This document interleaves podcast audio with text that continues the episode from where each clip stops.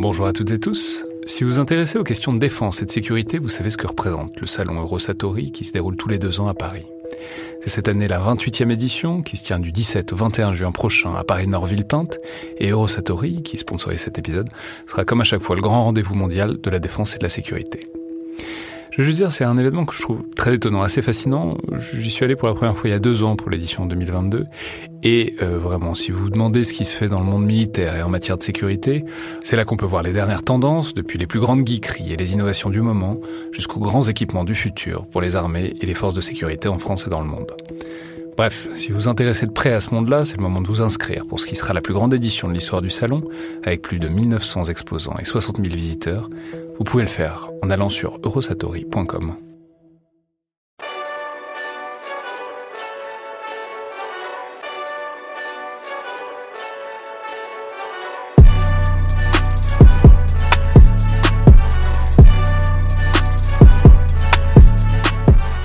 Bonjour à toutes et tous et bienvenue dans le Collimateur, le podcast de l'Institut de recherche stratégique de l'école militaire, l'IRSEM, consacré aux questions de défense et aux conflits armés.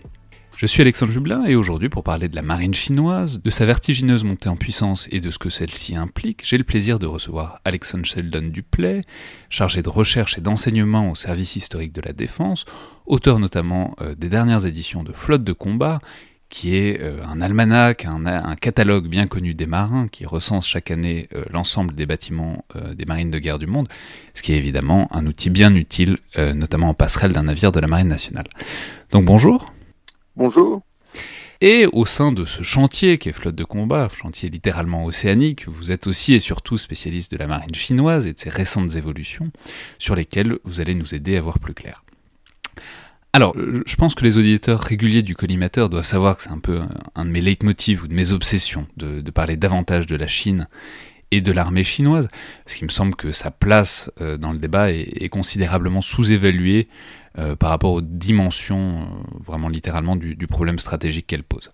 Et je crois que ça peut difficilement apparaître avec plus d'évidence que pour le cas de la marine de guerre chinoise, qui progresse à une vitesse prodigieuse, aussi bien en termes de volume brut euh, que de capacité. Je vais simplement donner deux statistiques pour replacer le problème. La première, c'est que la marine chinoise a augmenté son tonnage de plus de 50% entre 2005 et 2019, ce qui est simplement ébouriffant, étant donné le volume déjà très significatif de départ. Le second, c'est un autre chiffre qu'on cite parfois et que l'amiral Prazuc, l'ancien chef d'état-major de la marine, utilisait régulièrement et qui pose bien l'enjeu, c'est que simplement entre 2015 et 2018, sur trois ans, l'augmentation de tonnage de la marine de guerre chinoise représentait plus que l'ensemble euh, de la marine nationale française. Et euh, ça n'a pas diminué depuis, bien au contraire, comme on va le voir, puisque euh, le rythme, c'est globalement qu'il sorte une frégate ou un destroyer par mois et un sous-marin par trimestre. Alors, euh, certes, le tonnage ne fait pas tout, mais les capacités derrière progressent aussi à très grande vitesse. Euh, leur avatar le plus visible, c'est sans doute l'apparition de plusieurs porte-avions chinois. Et donc, il est grand temps de se saisir de cette question, qu'on a peut-être euh, longtemps un peu laissée dans un coin, précisément parce qu'on avait l'impression qu'elle se déroulait dans un coin du monde lointain où la France n'avait pas d'intérêt direct et que euh, la marine chinoise n'avait pas d'ambition à grande échelle, ou en tout cas euh, que ses ambitions n'entraient pas en opposition avec les intérêts stratégiques français, ce qui a évidemment euh, bien changé à tous les niveaux. Et je vais simplement ajouter que c'est vraiment un problème compliqué parce que derrière les capacités navales brutes, qui sont déjà très importantes et fascinantes à détailler dans leur montée en puissance, il faut replacer tout ça aussi dans une stratégie maritime et géopolitique c'est-à-dire mettre tout ça en cohérence avec euh, les intérêts et les objectifs économiques et commerciaux euh, de la République populaire de Chine. Alors, la, première chose qu'il faut dire peut-être pour replacer le tableau, c'est sans doute de rappeler que si cette montée en puissance est si massive et si notable euh, depuis quelques décennies, c'est que la marine chinoise a longtemps été relativement faible, voire très faible par rapport à son armée de terre, qui dominait euh, massivement l'appareil militaire chinois, aussi bien en termes d'effectifs que euh, symboliquement et qu'au niveau de l'organisation. Donc, dans un premier temps, est-ce que vous pourriez peut-être nous expliquer cette disons, situation de base depuis l'arrivée au pouvoir euh, des communistes en Chine en 1949. Pourquoi cette structure de l'APL, dont je rappelle c'est l'armée populaire de libération, très largement tournée vers la terre et pas tellement vers la mer, alors qu'évidemment la Chine a une immense façade maritime et par ailleurs des espaces maritimes partagés et contestés avec ses voisins, comme on va largement le voir par la suite. en fait, je dirais la Chine, même avant la victoire des, communistes en 1949, n'était pas vraiment tournée vers la mer. Et c'était sa principale faiblesse et c'était aussi l'explication de ce que les, communistes appellent euh, le siècle d'humiliation. Parce que si vous remontez euh, au milieu du 19e siècle, lorsque vous avez eu les, guerres de l'opium, hein, la première guerre de l'opium en 1840 et puis euh, la deuxième, eh bien dans les deux cas, la Chine qui n'avait pas d'outils navals autres que des, des flottes régionales, provinciales euh, qui n'avait pas de, moyens euh, capables de s'opposer aux Occidentaux, a été euh, vaincu par la mer et vaincu par cette faiblesse. Et à cette époque, les Chinois, comme les Japonais, ont compris tout de suite qu'il fallait absolument adopter les technologies occidentales et il y a eu un effort chinois, un peu comme un effort japonais, qui a fait appel à, des missions d'ailleurs des, missions euh, occidentales en Chine, pour moderniser l'instrument naval. Et c'était forcément pour les Occidentaux un enjeu euh, économique d'obtenir ces contrats. Mais d'abord, il y a eu en 1884-85 une guerre contre la France, où la France a détruit, entre autres, l'arsenal qu'elle avait construit pour la Chine à Fuzhou. Et Ensuite, en 1894-95, donc dix ans après, eh bien, il y a eu un affrontement entre ces deux nouvelles puissances entre guillemets euh, navales, c'est-à-dire à la fois la nouvelle marine chinoise et, la nouvelle marine japonaise, euh, dans la guerre sino-japonaise, dont l'enjeu à l'époque était le, contrôle de, la Corée. Et euh, cette guerre a été emportée par les Japonais qui pourtant sur le papier avaient euh, une flotte moins puissante que la flotte chinoise. Donc pour vous dire que la Chine avait bien pris la mesure euh, de l'importance d'une marine, mais elle n'avait, pour des raisons d'organisation, pour des raisons d'entraînement, eh bien, elle a perdu cette guerre contre le Japon et cette défaite a été très douloureuse parce que la Chine a été obligée de payer, un petit peu comme la France après la défaite de, 1870-71 contre l'Allemagne, était obligée de, payer un lourd tribut euh, au Japon, un lourd tribut qui, exactement comme pour l'Allemagne, euh, a permis euh, d'accélérer l'industrialisation et la modernisation voyez, du Japon. Et, et, la Chine, je dirais, ne s'en est jamais vraiment remise je, repars en arrière parce que il est important de, dire qu'ensuite la Chine s'est retrouvée plongée euh, dans la, dans la guerre civile, d'abord avec, avec la fin de l'Empire, avec les seigneurs de la guerre, avec le, le, Kuomintang qui, qui a repris, qui a tenté l'unification du pays, qui s'est affronté aux communistes. Mais le Kuomintang euh, du fameux euh, général Chiang Kai-shek, n'a jamais accordé la priorité à la marine, jamais, absolument jamais. Et euh, les, Japonais n'ont eu aucune difficulté, évidemment, pour s'imposer. Donc les, Japonais ont euh, soumis la Chine et soumis les côtes de la Chine, et, en, particulier en utilisant les porte-avions euh, contre les côtes chinoises. Donc dans une certaine mesure, une faiblesse maritime et navale chinoise qui remonte donc à la fin du 19e siècle, de, et où on voit en quelque sorte ce mouvement divergent alors que la flotte japonaise monte en puissance et euh, va euh, quand même exprimer toute sa puissance pendant la bataille du Pacifique pendant la Seconde Guerre mondiale. Au contraire, une flotte chinoise euh, sous-dimensionnée. Et donc c'est de, cette situation-là qu'héritent les communistes en 1949, situation qui donc se perpétue encore pendant les premières décennies de la, République populaire de Chine. Alors, là, je vais, je vais vous contredire un peu parce que les, donc les communistes en 49 sont tout à fait conscient de cette situation. Euh, ce qui va être décisif, je dirais, c'est la décennie euh, de 1950 à 1960 parce que à cette époque-là, vous avez une alliance euh, entre l'Union soviétique et la nouvelle République populaire de Chine et là l'URSS va, je dirais, pendant dix ans partager complètement ses efforts de recherche et de développement avec la Chine euh, dans le domaine naval. Et elle va apprendre à la Chine à construire euh, des sous-marins alors qui seront assemblés, je dirais, puisque au début ce sont des kits, euh, et, construire des, des, des, frégates, construire des patrouilleurs lance-missiles. Donc il va y avoir une période de dix ans où il va y avoir un, progrès extraordinaire de la Chine euh, sur des installations qui, avaient, qui, qui, existaient déjà, par exemple le chantier Jiangnan euh, à, à, Shanghai.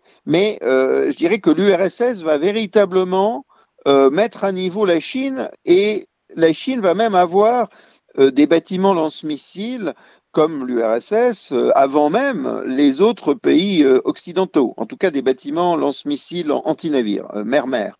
Et puis 1960, c'est la rupture avec l'Union soviétique, une rupture qui, est liée au refus de l'Union soviétique de, donner une bombe atomique à la Chine, et un, un, une rupture qui va également stimuler pour la Chine le programme de sous-marins nucléaires lanceurs d'engins. C'est-à-dire que la Chine veut avoir une autonomie stratégique et elle va donc prendre cette décision d'un programme SNLE dès 1958. Vous voyez, donc, donc il, y a des, il y a des jalons qui sont jetés dès cette époque-là.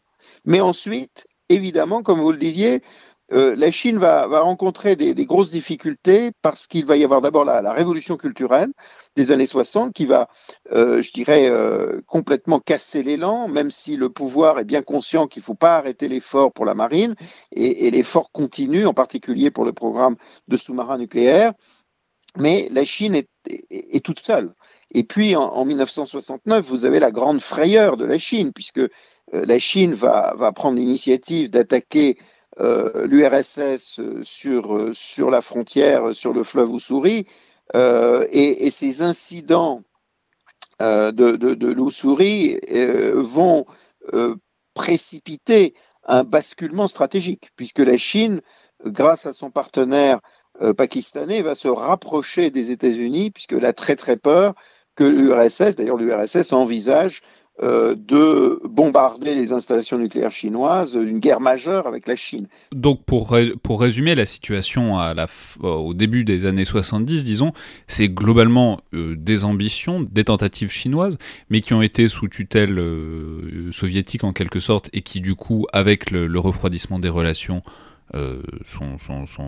marquent le pas et en plus euh, des, des, comment dire une sorte d'actualité très terrestre puisque les, le, le, conflit avec l'URSS est très terrestre donc en quelque sorte une refocalisation sur euh, sur l'armée de terre et sur les capacités terrestres de l'APL.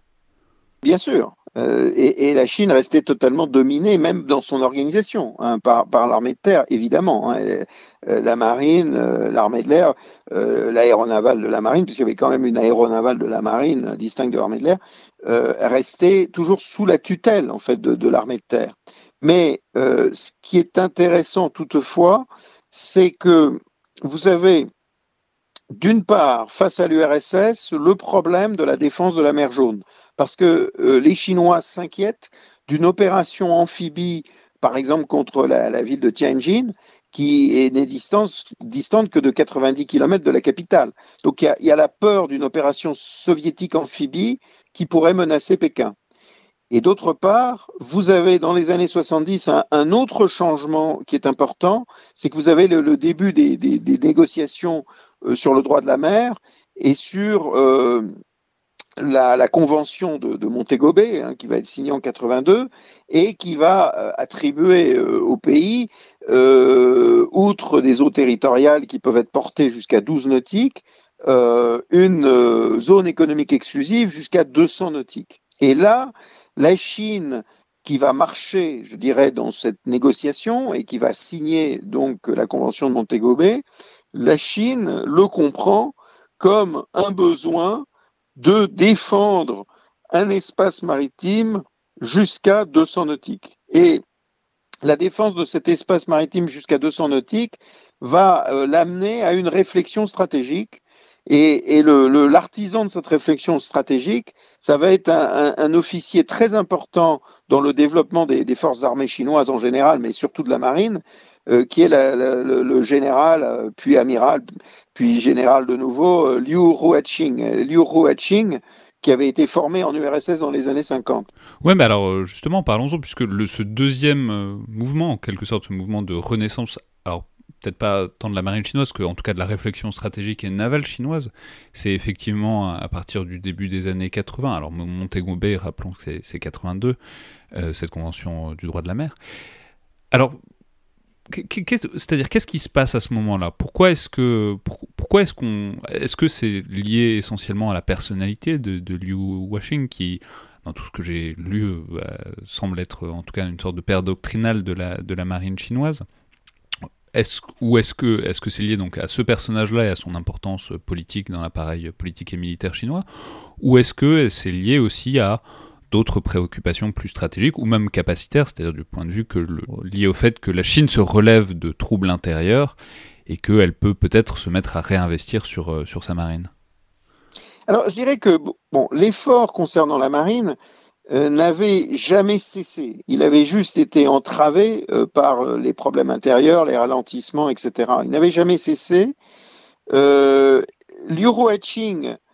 euh, était un compagnon de la, de la, de la longue marche, c'était quelqu'un d'influence, c'était quelqu'un qui s'entendait bien avec Mao Zedong et puis ensuite avec Deng Xiaoping.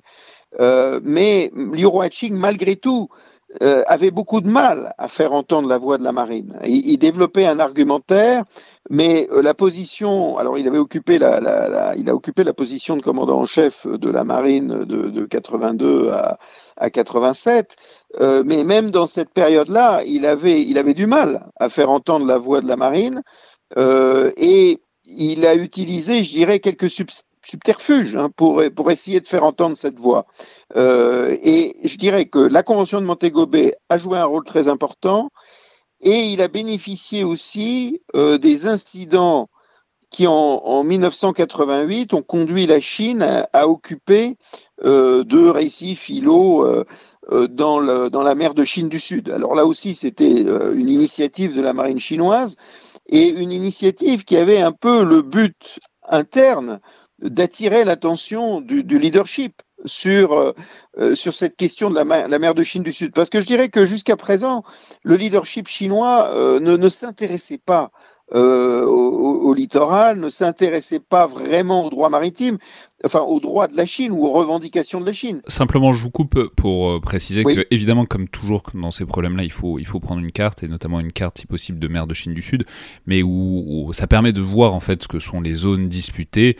C'est ce qu'on a appelé, euh, les, enfin, c'est les archipels des Spratly, etc. Mais c'est euh, en, en, vérité une zone où les, les, les, zones maritimes, alors ça dépend comment on les entend, mais se, sont, se recoupent entre euh, Vietnam, Philippines, Malaisie, Brunei et euh, la Chine qui revendique aussi un certain nombre de ces îlots, un certain nombre de ces îles, ce qui lui permet de d'étendre en quelque sorte sa zone, euh, ses, eaux territoriales dans ce passage qui par ailleurs est un passage extrêmement stratégique pour le commerce mondial à l'heure actuelle, mais on aura l'occasion d'y revenir. C'est-à-dire qu'en en fait, sur cette question-là, la Chine communiste, elle a pris pied, je dirais, à partir de 1974, lorsqu'elle s'est emparée euh, des Paracels au moment où euh, le Vietnam du Sud allait s'effondrer. Elle a profité de ce moment-là pour attaquer non pas ses alliés vietnamiens du Nord, mais le Vietnam du Sud. Et puis en 1988, vous avez eu cet incident auquel je fais référence, euh, qui a permis aux Chinois de prendre sept euh, récifs, îlots, etc., dans euh, la mer de Chine du Sud, mais je dirais que la Chine, euh, euh, Pékin était extrêmement mal installé en comparaison avec les Malaisiens, en comparaison avec les Philippins, en comparaison évidemment avec les Taïwanais nationalistes à Ituaba. Donc elle n'était pas du tout en position de force dans cet espace, et, donc, je dirais que sa revendication, pendant très longtemps, n'était que que verbale, si vous voulez. Elle n'était pas vraiment suivie des faits sur le terrain. Alors, il faut, c'est évidemment des, des, problèmes euh, très compliqués, euh, c'est-à-dire c'est vraiment très géographique. Il faut vraiment avoir une carte sous les yeux pour comprendre ce que ça représente en termes de prise de position et ce que ça représente en fait en termes de, disons, de surface et d'influence et de contrôle maritime de la part de la Chine ou de, de la part des puissances voisines? Mais justement, parce qu'en fait c'est euh, au cœur des ambitions maritimes de la Chine et du coup euh, de sa montée en puissance navale, on peut peut-être dire un mot de, de, de la théorie ou en tout cas de l'idée qu'il y a derrière, qu'il y a plusieurs sphères d'influence, qui est une, une idée de Liu Huaoxing, c'est-à-dire c'est l'idée qu'il y a plusieurs chaînes d'îles autour de la Chine que la marine chinoise est destinée à euh, contrôler à plus ou moins grande échéance, c'est-à-dire que la marine chinoise doit pouvoir contrôler d'abord la première chaîne d'île, ensuite la deuxième chaîne d'île, et à la fin toujours plus s'étend. Donc peut-être expliquez-nous ce que c'est en quelque sorte cette vision stratégique navale qui euh, sous-tend et qui, porte en quelque sorte la, montée en capacité chinoise. Alors en fait, effectivement, euh, Liu a voulu sortir euh, la marine de, sa pensée qui était uniquement le, soutien aux opérations terrestres et il a vu ces chaînes d'îles et, cette pensée est tout à fait constante comme un blocus des côtes chinoises, puisque ces, chaînes d'îles sont toutes sous le contrôle d'alliés des États-Unis. Hein, la première d'îles, évidemment, le Japon, Taïwan, les Philippines, la Malaisie, l'Indonésie, euh, tous des, pays qui, à des degrés divers, sont, des partenaires ou, des alliés euh, des États-Unis. Et puis, euh, la deuxième chaîne d'îles, avec en arrière-plan Guam, et on peut même parler d'une troisième chaîne d'îles qui, elle, comprendrait au milieu du Pacifique Hawaï.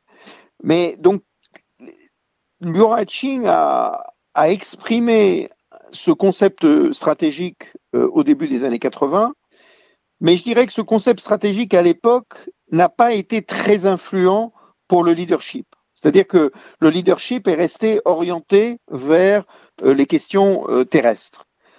Les, facteurs qui ont entraîné un basculement vers le maritime, c'est en 1995-96 la peur de voir Taïwan, de voir euh, les, entre guillemets, indépendantistes, c'est-à-dire euh, un, parti euh, qui voulait une indépendance. Alors, entendons-nous bien, donc cette question d'indépendance, jusqu'à présent et, toujours aujourd'hui encore, Taïwan euh, prétend être la Chine, puisqu'il s'agit de la, de la République de Chine. Rappelons simplement qu'au moment où les communistes, pour ceux qui n'ont pas l'histoire contemporaine de la Chine en tête, qu'au moment où les communistes prennent le pouvoir en Chine, l'ancien gouvernement nationaliste s'exporte à Taïwan, se réfugie à Taïwan et a encore jusqu'à aujourd'hui le contrôle de Taïwan que la République populaire de Chine réclame, mais euh, Taïwan se pense comme le gouvernement légitime de la Chine, même si, bon...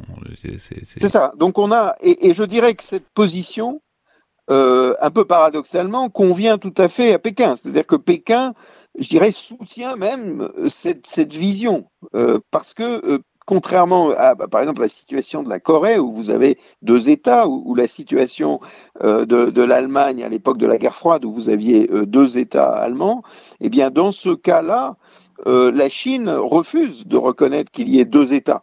Hein, puisqu'elle traite elle-même Taïwan comme une province rebelle. Mais donc c'est bien comme ça que le problème se pose du point de vue euh, stratégique et naval pour la Chine, en tout cas à un premier niveau, c'est l'idée de cette province rebelle de Taïwan qui est à côté, l'idée qu'il serait peut-être possible de la reprendre un jour, mais le danger que la euh, puissante, voire toute puissante marine euh, américaine viendrait défendre Taïwan et que donc il faut monter en puissance pour pouvoir euh, faire face à un éventuel conflit autour de Taïwan. C'est tout à fait ça. C'est tout à fait ça. Et effectivement, le, développement de l'instrument naval chinois euh, a été décidé par ce problème. Et il a, il a suivi, je dirais, un cours euh, relativement régulier.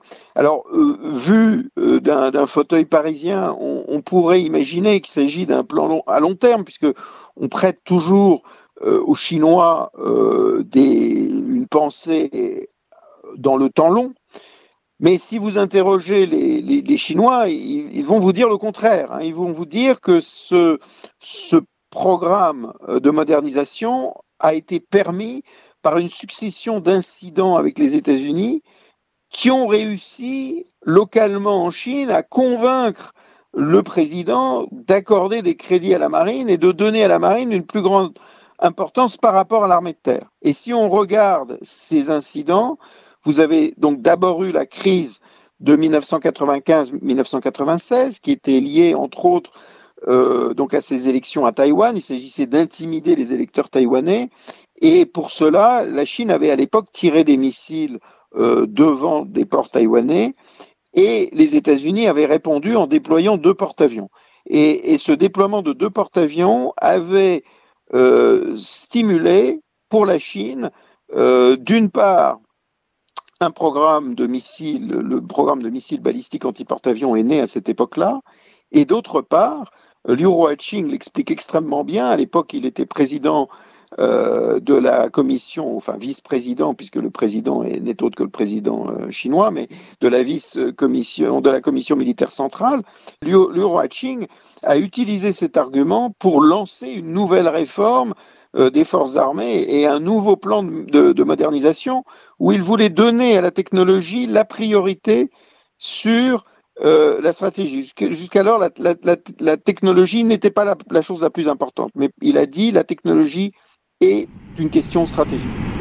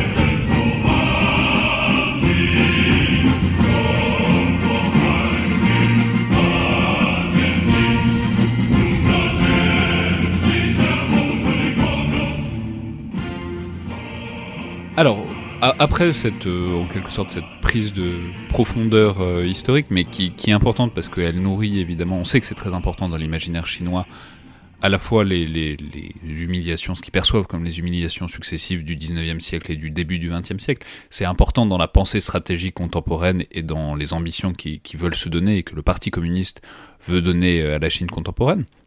Et maintenant, il est temps d'entrer un peu plus dans le détail de ces capacités et disons des moyens qui sont désormais mis en œuvre euh, pour euh, permettre ces ambitions stratégiques. Alors évidemment, on va parler des porte-avions parce que c'est très visible et c'est très important, mais c'est aussi euh, très récent. Mais d'abord, peut-être pour poser le tableau précédent, c'est-à-dire, quelle est la structure de base euh, de cette marine chinoise? Peut-être si on reprend par exemple la fin des années 2000, le début des années 2010, après avant la montée en puissance vertigineuse de ces dernières années. Euh, il y avait des bâtiments de surface, mais par exemple, peut-être un, premier point d'entrée là-dedans, c'est que la très grande quantité de sous-marins, dont vous avez rappelé la genèse, mais, mais il, y a eu, un point étonnant. En 2000 ans, je crois qu'il y avait déjà à peu près 70 sous-marins chinois, aussi bien Mais oui, il y en avait même davantage avant. Euh, vous aviez euh, déjà 115, 115 sous-marins euh, dans les années 80. Donc la, la, Chine, à la suite de ce premier effort de modernisation grâce à l'Union soviétique de 1950 à 1960, s'était doté d'une flotte dont l'objectif était d'agir, de pouvoir agir jusqu'à 200 nautiques. Pas, pas au-delà, mais, mais jusqu'à 200 nautiques.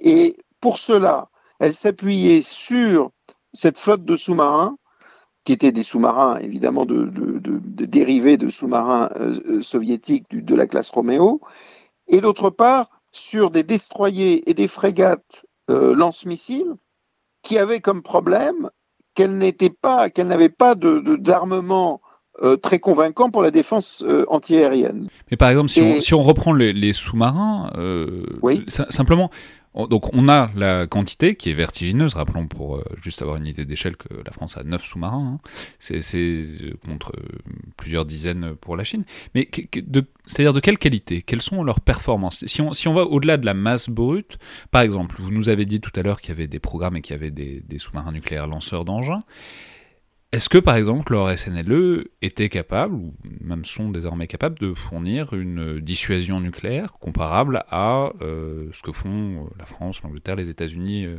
aujourd'hui?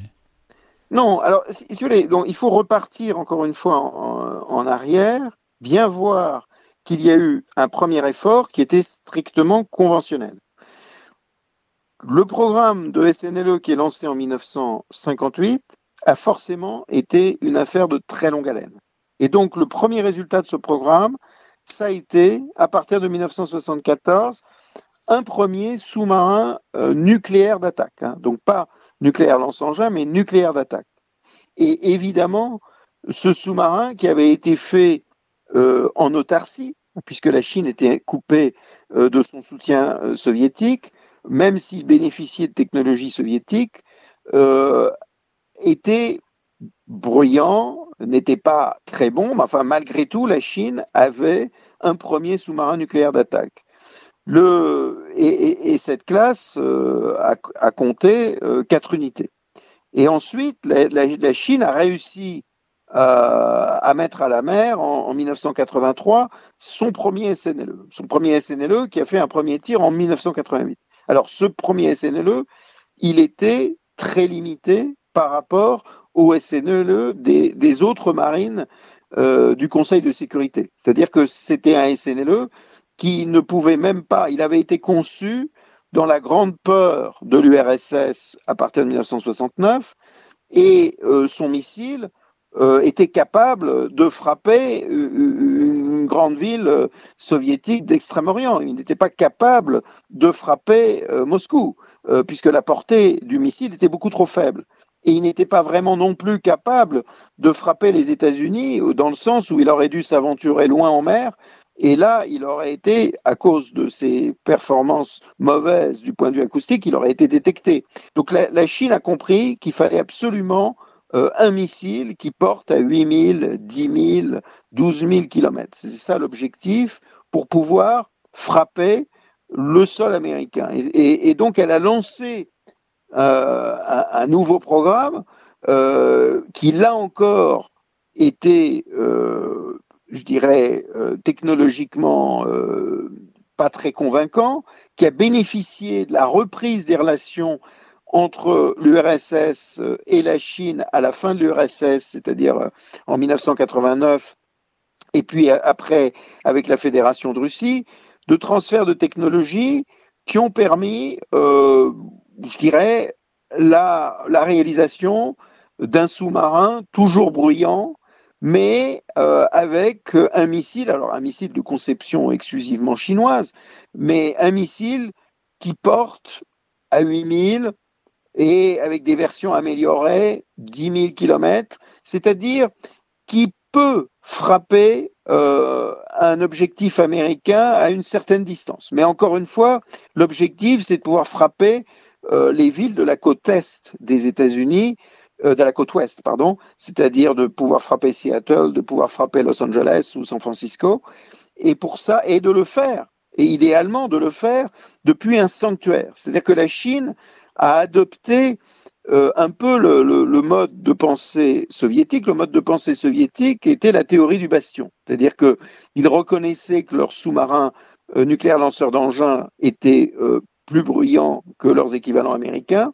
Et donc, il fallait, avec un missile portant euh, très loin, pouvoir tirer ce missile depuis un sanctuaire, depuis un bastion, c'est-à-dire depuis une zone protégée.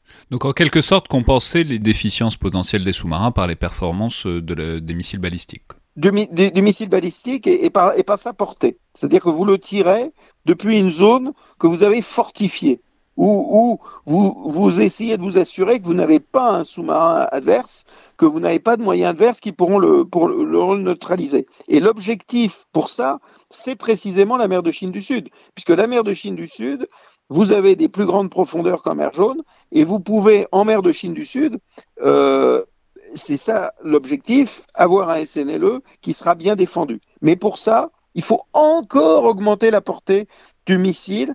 Et pour ça, il faut un missile qui porte jusqu'à 12 000 km. Voyez. Donc ça, c'est ça, c'est un objectif très important du point de vue stratégique, euh, et, c'est un objectif que la Chine est en passe d'atteindre, puisque elle a le, actuellement la classe de, SNLE euh, type Jin, euh, elle a le missile JL2 avec une variante du JL2 qui va très certainement au-delà de 10 000 km, mais il faut attendre le JL3 qui lui permettra réellement de dire que la mer de Chine du Sud est un sanctuaire. Et vous, vous mesurez aussi l'une des raisons pour laquelle la Chine s'intéresse beaucoup à la mer de Chine du Sud pour avoir un sanctuaire pour ses SNLE.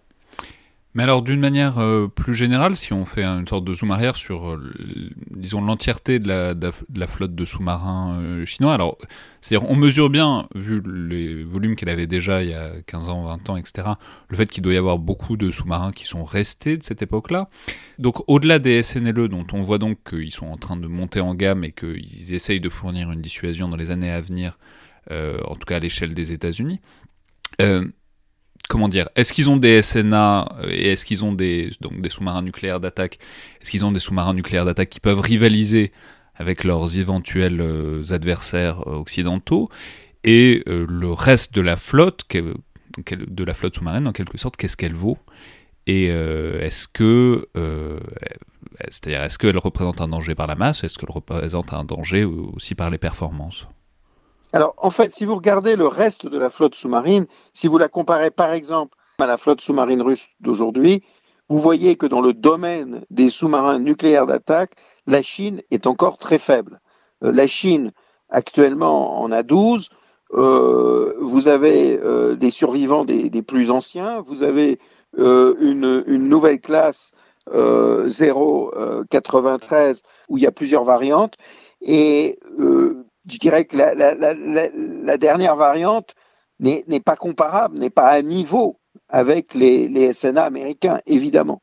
Donc, euh, la Chine investit beaucoup, à la fois parce qu'elle veut augmenter le nombre numériquement, parce que 12 n'est pas suffisant, et d'autre part parce qu'elle veut améliorer leur qualité. Alors, à côté de ça, la Chine a remplacé tous ces vieux sous-marins. C'est-à-dire qu'elle avait avant une flotte très spectaculaire, qu'on a sans doute eu tort d'ailleurs de, mépriser ou d'ignorer, parce qu'elle avait quand même une flotte de, 90 sous-marins conventionnels, même 100 sous-marins conventionnels, euh, qui étaient de vieux types euh, soviétiques. Mais il faut bien voir que le fait que la Chine ait eu pendant plus de 50 ans cette flotte, euh, lui a permis de former des personnels, lui a permis d'acquérir tout un savoir-faire sous-marin, même si c'était à proximité de ses eaux, tout un savoir-faire sous-marin qui euh, lui permet aujourd'hui d'avoir des bons sous-mariniers pour euh, mettre en œuvre la deuxième génération chinoise de sous-marins conventionnels. Et la Chine aujourd'hui a un sous-marin conventionnel de la classe Yuan qui euh, est tout à fait euh, compétitif. Hein. et c'est un sous-marin que la Chine maintenant propose à l'exportation, qu'elle euh, est en train de construire pour le Pakistan, qui va aussi le produire sous licence localement, qu'elle exporte en Thaïlande, et c'est un sous-marin qu'il ne faut pas du tout mépriser. Mais, mais, alors simplement, ça pose la question des dimensions et des ambitions, parce que vous nous avez dit il y a un instant que 12 SNA euh, c'était pas assez, ça paraît énorme. Je, rappelle que la France en a 5 euh, et que bon, c'est pas assez non plus, mais, mais, mais c'est déjà quelque chose et que la France peut s'en servir à l'échelle mondiale. Pourquoi est-ce que la, la, Chine veut plus de 12 SNA, surtout si en plus elle a des, des sous-marins euh, conventionnels à côté qui sont performants. C'est quoi l'ambition derrière? Alors, mais, parce que vous comprenez que la Chine est engagée dans un bras de fer avec les États-Unis. Donc, ne prenez pas la France comme point de référence, puisque l'échelle française n'est pas du tout euh, convenable pour la Chine. La, Chine se trouve confrontée euh, aux États-Unis sur cette question de Taïwan. L'enjeu stratégique, c'est de dissuader les États-Unis de venir au secours de Taïwan, c'est de créer une situation où la Chine démontrerait sur le papier qu'elle est capable de gagner une nouvelle bataille, une nouvelle guerre du Pacifique. Et euh, en, démontrant qu'elle est capable de gagner cette nouvelle guerre du Pacifique, eh bien, elle empêcherait cette guerre du Pacifique et elle arriverait à obtenir la reddition de Taïwan. C'est ça l'enjeu. Alors justement, cette idée de, face à face stratégique avec les États-Unis et peut-être pas de, leur répondre pièce à pièce, mais en tout cas de pouvoir avoir des forces euh, comparables, ça nous amène vers la prochaine grande pièce de l'échiquier naval chinois, euh, qui sont les porte-avions, qui ont beaucoup marqué notamment l'imaginaire euh, international ces dernières années. C'est d'ailleurs intéressant parce que ça dit aussi quelque chose du porte-avions, qui est autant un marqueur qu'un facteur de, la puissance navale. Mais la Chine a donc désormais deux porte-avions au service actif, euh, avec deux autres plus modernes qui sont à différents stades de, de construction. Alors, Expliquons peut-être à quand remonte cette volonté de se doter de porte-avions, qui n'est pas si ancienne que ça, et aussi et surtout comment ils ont fait pour y arriver, notamment parce qu'il faut dire que, pour le premier, donc l'actuel Liaoning, l'histoire est quand même, euh, l'histoire en dessous est quand même assez étonnante. Alors en fait, l'idée, si on, si on repart dans le passé, euh, le grand avocat des porte-avions en Chine, ça a été ce fameux amiral général Liu Huaqing. Euh, il a voulu un porte-avions euh, dès la fin des années 60 et le début des années 70, il estimait que le porte-avions, c'était l'instrument pour d'abord régler le problème de la défense aérienne. Je vous ai expliqué tout à l'heure que les bateaux chinois et les sous-marins chinois à l'époque étaient très vulnérables depuis les airs et donc euh, qui devait opérer sous la protection de l'aéronaval basé à terre. Et donc, dès cette époque, Liu voyait le porte-avions comme un instrument pour leur donner une couverture aérienne. Et ensuite, la démonstration pour les Chinois, ça a été la guerre des Malouines, la guerre des Falklands en 1982, lorsque la Grande-Bretagne réussit à récupérer euh, à l'autre bout euh, de l'Atlantique euh, les îles Falklands euh, face à l'Argentine, grâce à ces porte-avions. Et, donc, Ching, à cette époque, a absolument compris que le porte-avions était absolument vital. Et, cet exemple a été traumatisant pour la Chine, puisqu'il offrait la démonstration que le pays qui, normalement, devrait être euh, euh, le plus fort, puisque le combat se déroule sur ses côtes, eh bien, a été vaincu. Et il a été vaincu par le porte-avions. Donc, euh, le, le Liu Ching, à, à, partir de ce moment-là, il se trouve qu'en 1980, les États-Unis avaient invité Liu Ching euh, à visiter le porte-avions Kitty Hawk. Liu Ching avait été absolument euh, fasciné par cette visite et il était déterminé à ce que la Chine euh, ait un porte-avions. Et à partir de ce moment-là, la Chine s'est engagée dans un effort pour essayer d'acheter des, des, vieux porte-avions qui étaient euh, désarmés, euh, qui étaient vendus au prix de la ferraille. Donc elle a réussi à acheter le Melbourne australien, qui était un ex-porte-avions britannique de la Deuxième Guerre mondiale. Elle a voulu acheter euh, le Foch euh, français, euh, enfin le, Clémenceau français euh, qui était, pardon, qui était désarmé et là aussi elle l'aurait acheté au prix de la ferraille, mais Évidemment, la France n'a pas souhaité le vendre. Elle a cherché à acheter un export-avion américain. Évidemment, les États-Unis euh, refusaient, même si c'était pour la ferraille. Et donc, euh, par une entreprise qui semble avoir été instrumentalisée par la marine chinoise, c'est-à-dire pas approuvée au niveau euh, gouvernemental central, mais il semble que c'était une initiative de la marine chinoise qui a utilisé un, ancien euh, joueur de basketball de, la marine qui était devenu milliardaire à, Hong Kong euh, pour qu'il aille en Ukraine acheter euh, un porte-avions soviétique inachevé, le sister ship du Kuznetsov russe, donc le Variag, et cet achat s'est fait de manière privée. Et il a, entre autres, payé une licence euh, de casino à Macao qui n'avait aucune intention d'utiliser, mais pour euh, essayer de démontrer que ce porte-avions ne serait euh, qu'un casino flottant. Et, cette entreprise a coïncidé, enfin a abouti au moment où la Chine avait été traumatisée en 1999 par la frappe américaine contre son ambassade à Belgrade. Et, cette frappe contre l'ambassade chinoise à Belgrade qui a été présenté comme une erreur américaine, du côté chinois était perçue comme parfaitement délibérée. Et elle a convaincu le pouvoir chinois que face aux États-Unis, il, allait falloir se doter de porte-avions. Et, c'est à partir de, ce moment-là que vous avez eu, selon l'expression du roi Qing, le sous-marin et le porte-avions comme euh, les deux roues d'un char de combat. Voyez et ça, c'était l'argument. Soit dit en passant, c'est aussi, c'est aussi intéressant parce que ça renvoie à un imaginaire particulier qui est que celui du char de combat euh, antique, voire médiéval. C'est-à-dire ça, ça montre aussi l'épaisseur historique de l'imaginaire euh, militaire chinois. Bah, disons que c'était s'appuyer sur ces deux instruments et à, un moment où les États-Unis étaient convaincus, au début des années 2000, personne aux États-Unis ne croyait que la Chine allait euh, se lancer dans la voie du porte-avions, qui était considérée comme très coûteuse, qui était considérée comme offrant précisément à l'adversaire, c'est-à-dire les États-Unis, une cible, alors que la Chine s'y est lancée de manière extrêmement euh, convaincue et rigoureuse.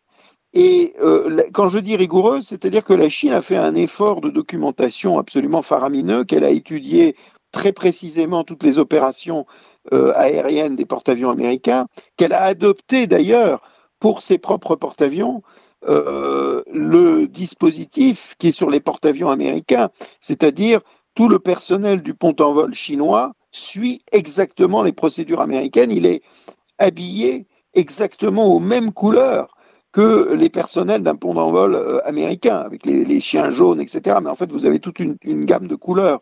Et, donc, euh, la Chine s'est à la fois appuyée sur l'exemple russe, puisqu'elle a acheté euh, l'ex-Variag à, l'Ukraine, qu'elle a coopéré avec la marine russe pour bien connaître la manière d'emploi du porte-avions Kuznetsov, le sister ship. Elle a suivi le même procédé que les Russes avaient adopté au début des années 90, au moment où les Russes n'avaient absolument plus d'argent, mais ils voulaient absolument euh, mettre en service ce porte-avions Kuznetsov, et donc ils, utilisaient, euh, ils utilisent d'ailleurs toujours une installation à terre euh, pour la formation et la transformation de pilotes.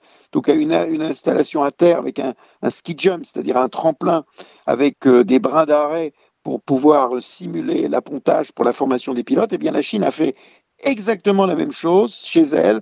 Elle a équipé une base à terre avec des brins d'arrêt, avec un tremplin pour la formation des pilotes. Et elle a donc réussi, malgré toutes les Cassandres, en particulier en France, qui, prédisaient que la Chine n'y arriverait pas, etc., etc. Elle a réussi exactement comme les Russes dans les années 90. Alors, bah justement, ça pose la question, euh, un peu comme on a pu la poser pour euh, les sous-marins des performances de ces porte-avions, puisque vous l'avez dit, donc le, premier porte-avions, euh, c'est une ancienne coque euh, soviétique, donc euh, celui, le sister ship de l'amiral Kuznetsov. Et le deuxième, donc le premier c'est le Liaoning, le deuxième c'est le Shandong, qui est donc de construction chinoise.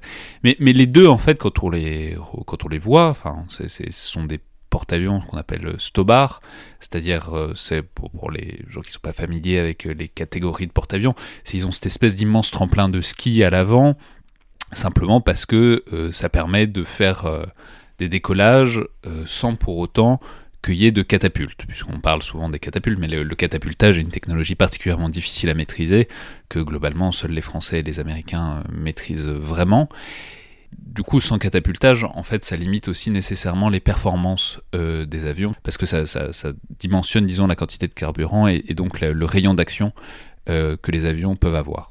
Alors oui, tout ça, c'est tout à fait exact. Mais donc, il faut bien voir que ces, deux premiers porte-avions, qui sont qui sont du type Kuznetsov, euh, répondaient à une vision particulière qui était la, vision soviétique lorsqu'ils ont été conçus. Et euh, les soviétiques préféraient le tremplin parce que dans la zone d'opération du très grand nord, euh, là où il fait très froid, euh, là où les conditions climatiques sont très adverses, ils, se libéraient de la maintenance d'une catapulte, voyez. Et d'autre part, comme les avions sont très puissants, ils pouvaient malgré tout décoller sans la catapulte.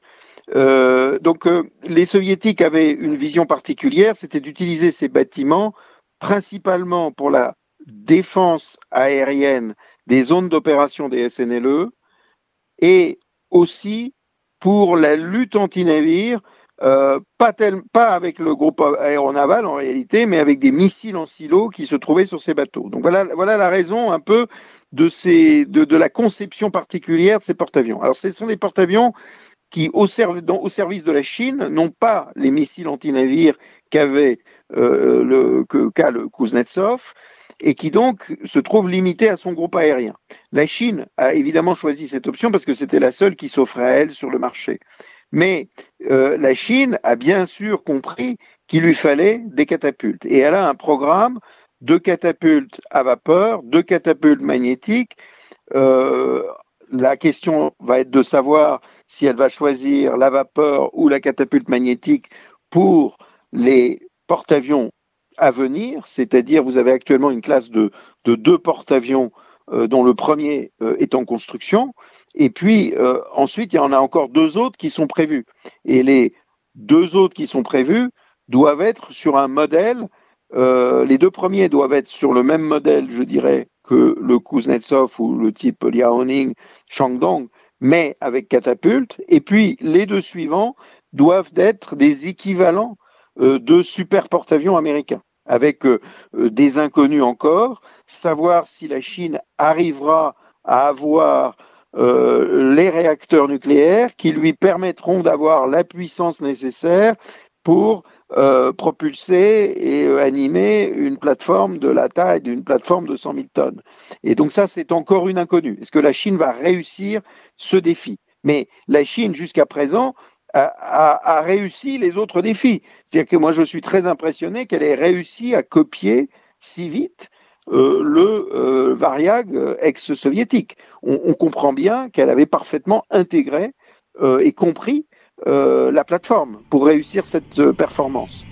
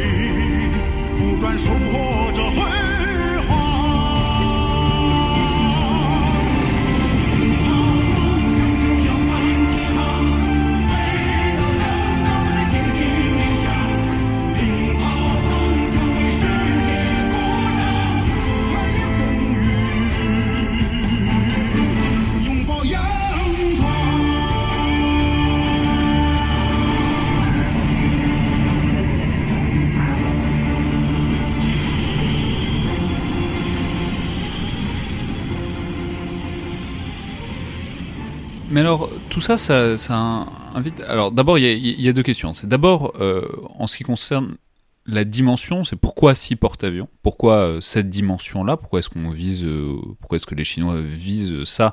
Et qu'est-ce que ça dénote en termes d'ambition?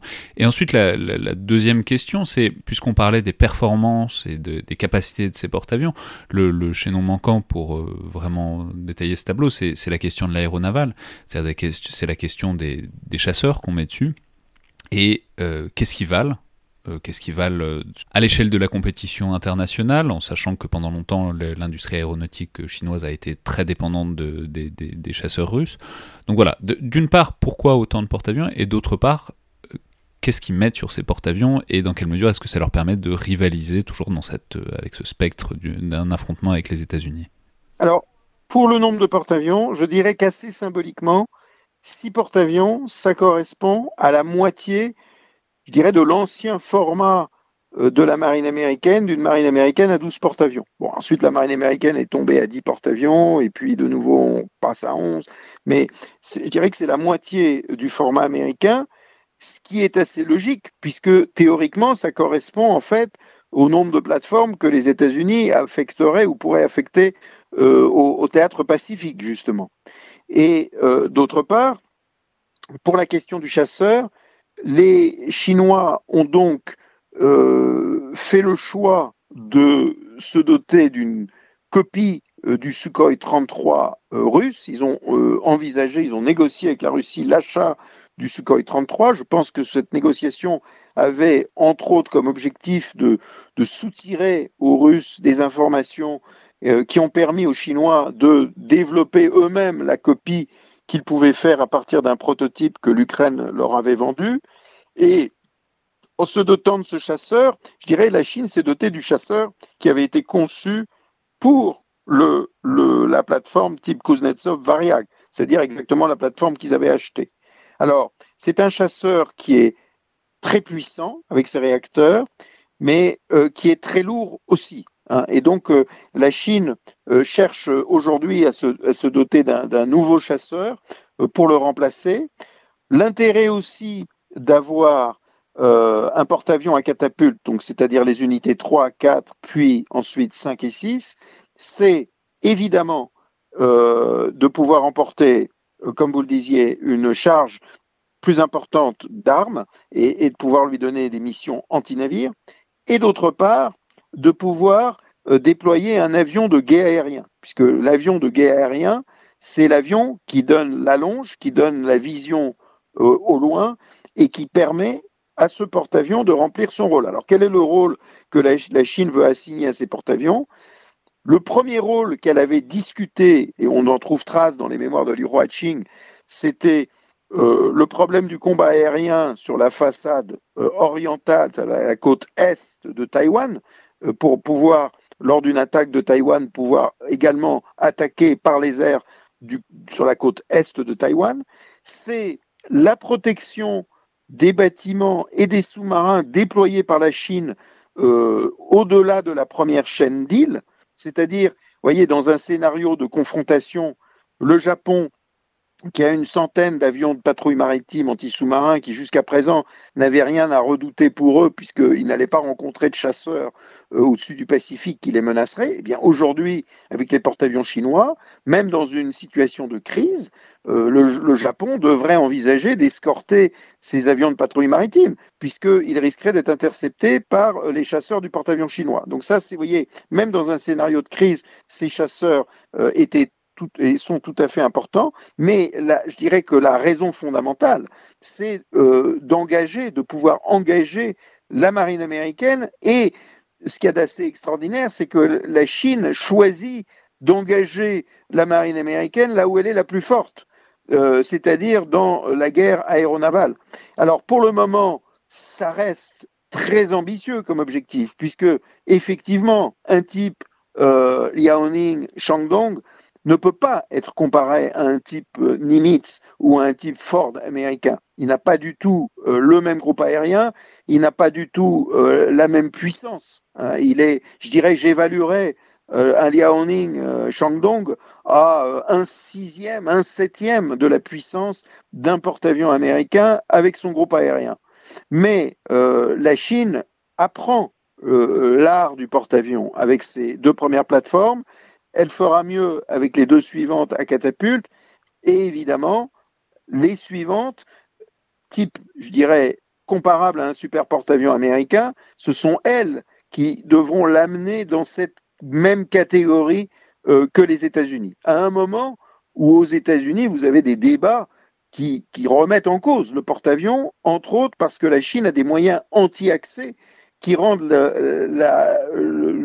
l'arrivée du porte-avions américain près des côtes chinoises de plus en plus hasardeuse. C'est ce que j'allais dire, c'est que ça, pose enfin une dernière question qui est la question du, statut euh, du porte-avions, c'est-à-dire investir tant sur un format dont par, qui par ailleurs est de plus en plus en question. Alors on en parle régulièrement euh, dans, dans, le podcast de cette idée euh, qui se répand qu'un porte-avions ce serait la cible la plus chère du monde globalement, mais qui, est une idée qui émerge euh, notamment du fait des capacités de missiles anti-navires de, la Chine alors je vais donner les, noms parce qu'ils sont devenus célèbres, c'est les missiles DF-21 et DF-26, c'est-à-dire des missiles euh, anti-navires, mais des missiles particulièrement anti-porte-avions, euh, qui pour une fraction du coût d'un porte-avions seraient capables euh, de l'éliminer, de le couler, et que donc évidemment on pourrait produire en grande quantité pour éventuellement, comment dire, éliminer un porte-avions.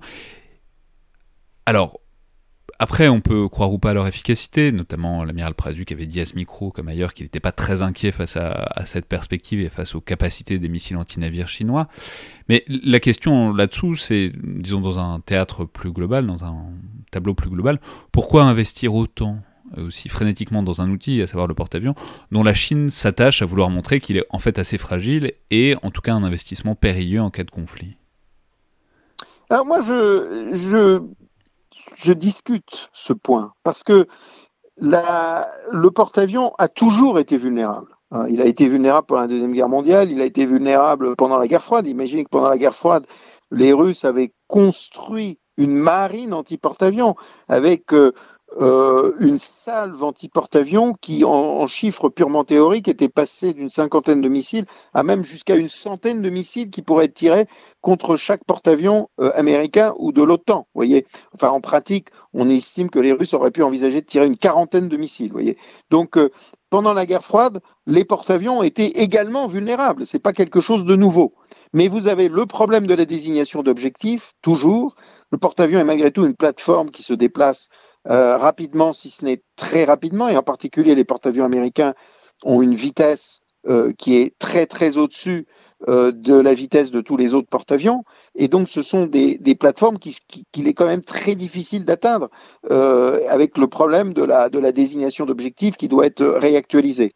Donc les armes que vous citez, les DF-21 et DF-26, ce sont des missiles qui sont utiles, je dirais, pour interdire des points de passage obligés. Je pense que ce sont des missiles qui, dans des détroits, peuvent représenter un vrai danger, puisqu'on peut les programmer, etc., à l'avance et tout ça.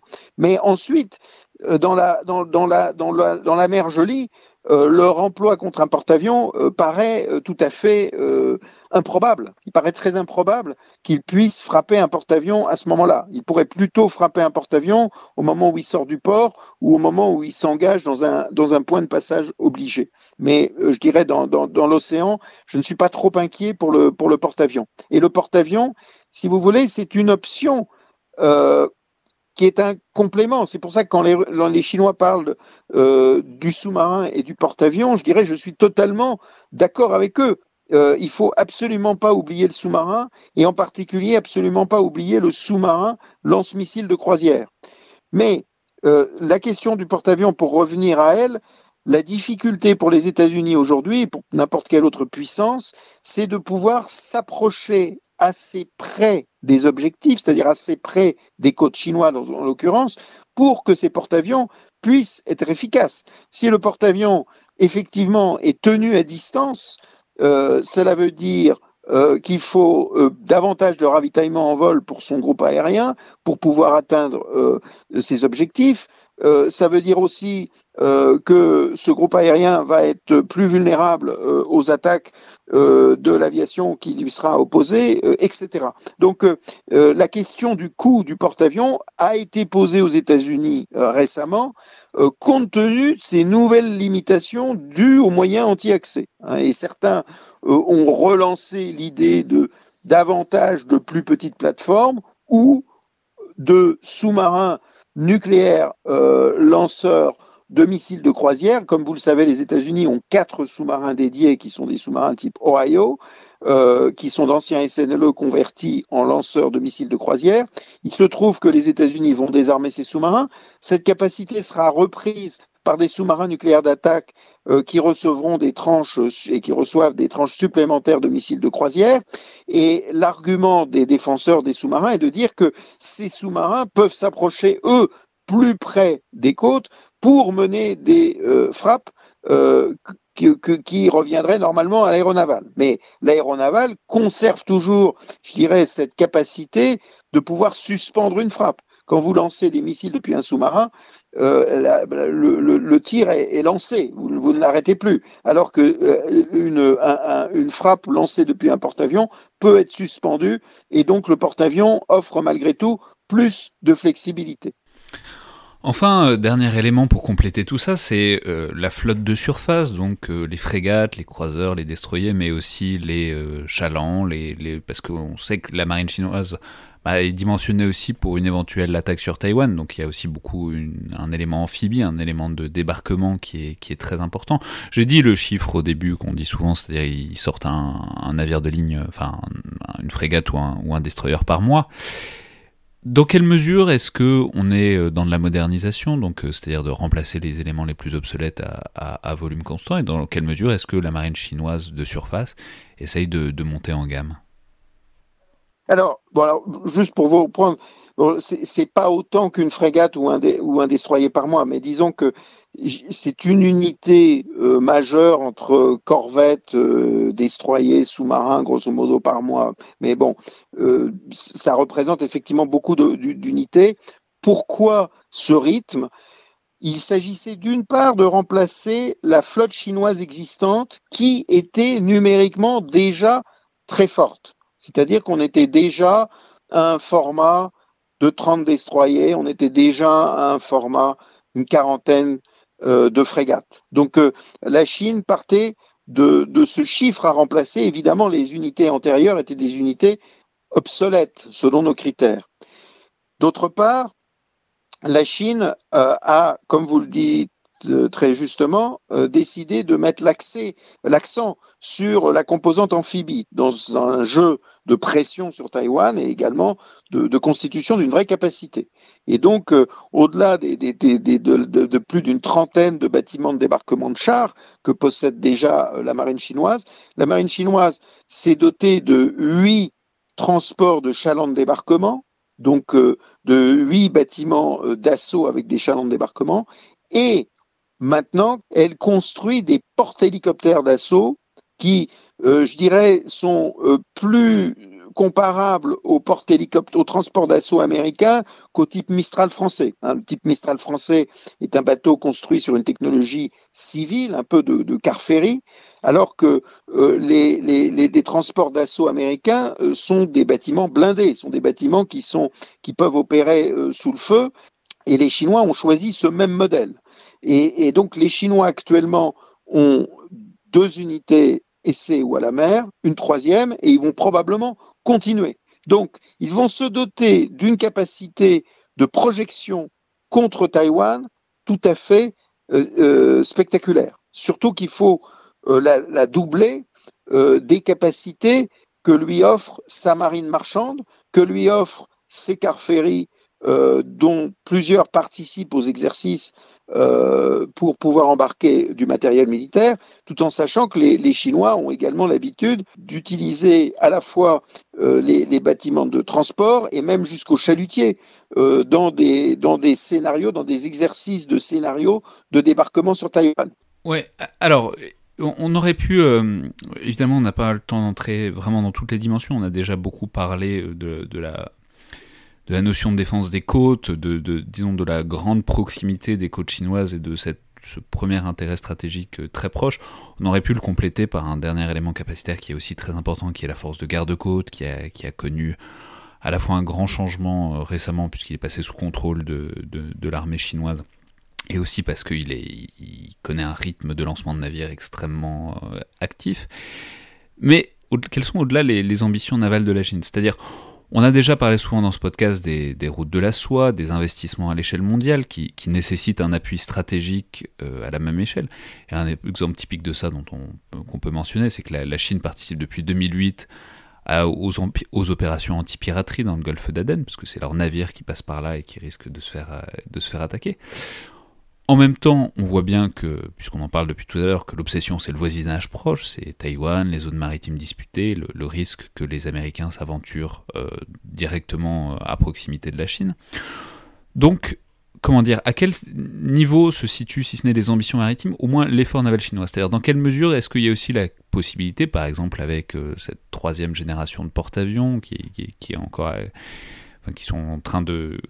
Qui, se profilent au loin, est-ce qu'il y a la, possibilité que euh, la Chine devienne une puissance navale qui se projette au large, voire très au large, voire à l'échelle mondiale, peut-être pas au niveau des États-Unis, mais en tout cas qui puisse envoyer des groupes aéronavals euh, dans d'autres mers et d'autres océans que ceux qui sont directement à proximité? Alors effectivement, la Chine a annoncé euh, un changement de perspective dans, sa, dans sa vision de son rôle global, puisque désormais la Chine ambitionne d'ici à 2049 de devenir entre guillemets un alter ego euh, des États-Unis euh, dans les affaires du monde. Mais pour autant, cet instrument naval, comme je l'ai dit, c'est un instrument naval qui est orienté vers la résolution d'un problème qui est vu de Pékin comme national, qui est la question de Taïwan. Et jusqu'à présent, la Chine a envoyé beaucoup de signaux pour expliquer que précisément, euh, elle ne cherchait pas à jouer de la politique de la camionnière, entre guillemets, à l'échelle mondiale. Et en particulier, elle ne voulait pas, contrairement aux Occidentaux, devenir une puissance qui projette pour s'ingérer. Euh, la, question pratique actuelle, c'est la défense des intérêts chinois, donc la défense des routes maritimes. Évidemment, euh, l'affaire de la piraterie a été un parfait alibi pour permettre à la marine chinoise euh, d'apprendre son métier de marin lointain, c'est-à-dire de pouvoir aller jusqu'au golfe d'Athènes, pouvoir faire des déploiements. Elle a fait également de très nombreuses visites, de très nombreuses escales, notamment en Europe, où elles ont été un peu perçues comme euh, une volonté de la Chine de démontrer ses capacités de projection, alors qu'en réalité, je crois qu'elle répondait principalement à un objectif de soft power, un objectif intérieur pour démontrer qu'on allait rendre visite aux communautés chinoises partout, et aussi un objectif d'équilibre, c'est-à-dire que la Chine euh, a tenu toujours à aller visiter tout le monde, même sur le théâtre de la Baltique, elle a une relation privilégiée avec la Russie dans le cadre de l'organisation de Shanghai, mais elle tenait à aller visiter les pays qui n'ont pas de bonne relation avec la Russie en même temps, hein, pour montrer qu'elle n'était pas partisane. En même temps, il y a aussi le spectre des bases navales, donc de la base navale. Euh, de, Alors, le, spectre des bases navales, jusqu'à présent, vous n'avez qu'une seule base euh, militaire navale chinoise en dehors de la Chine, qui est à Djibouti.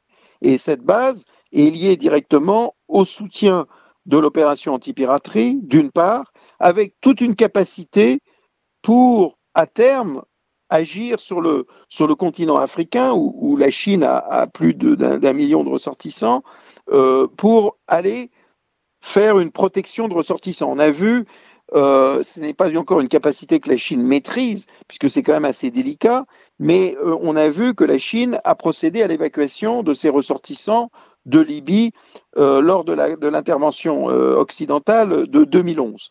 Donc la, Chine montre qu'elle a cette volonté de pouvoir agir loin, mais en même temps, elle ne cesse pour le moment de, dire qu'elle ne veut pas, contrairement aux Occidentaux, se doter précisément d'un réseau de base.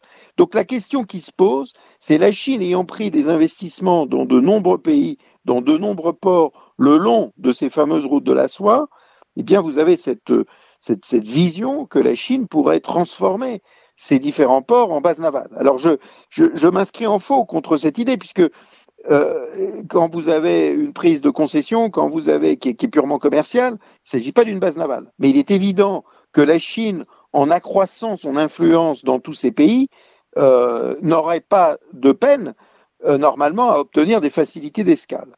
Néanmoins, on observe que dans le cas, par exemple, du, du, Sri Lanka, ou qui est très fortement endetté vis-à-vis de la Chine, eh bien, à la suite d'un changement de gouvernement, le nouveau gouvernement, et nonobstant le fait que le pays est très endetté vis-à-vis de la Chine, a refusé l'escale de sous-marins chinois qui lui était demandée par la Chine. D'autre part, si la Chine se mettait à aller intervenir euh, sur d'autres théâtres lointains en utilisant l'outil aéronaval. Soit elle le ferait parce que précisément il y aurait un, entre guillemets, un retrait. Ça a été l'idée avec le début de l'administration Trump qu'il y aurait un retrait des États-Unis qui pourrait justifier que la Chine euh, prenne la place. Mais ça irait complètement contre, je dirais, le, dogme chinois. Le dogme chinois qui est justement, encore une fois, contre euh, la politique de la canonnière, contre l'ingérence. Ce que je verrai plutôt dans le futur et auquel nous devons y penser, c'est la possibilité d'un partenariat russo-chinois précisément pour dissuader des interventions occidentales.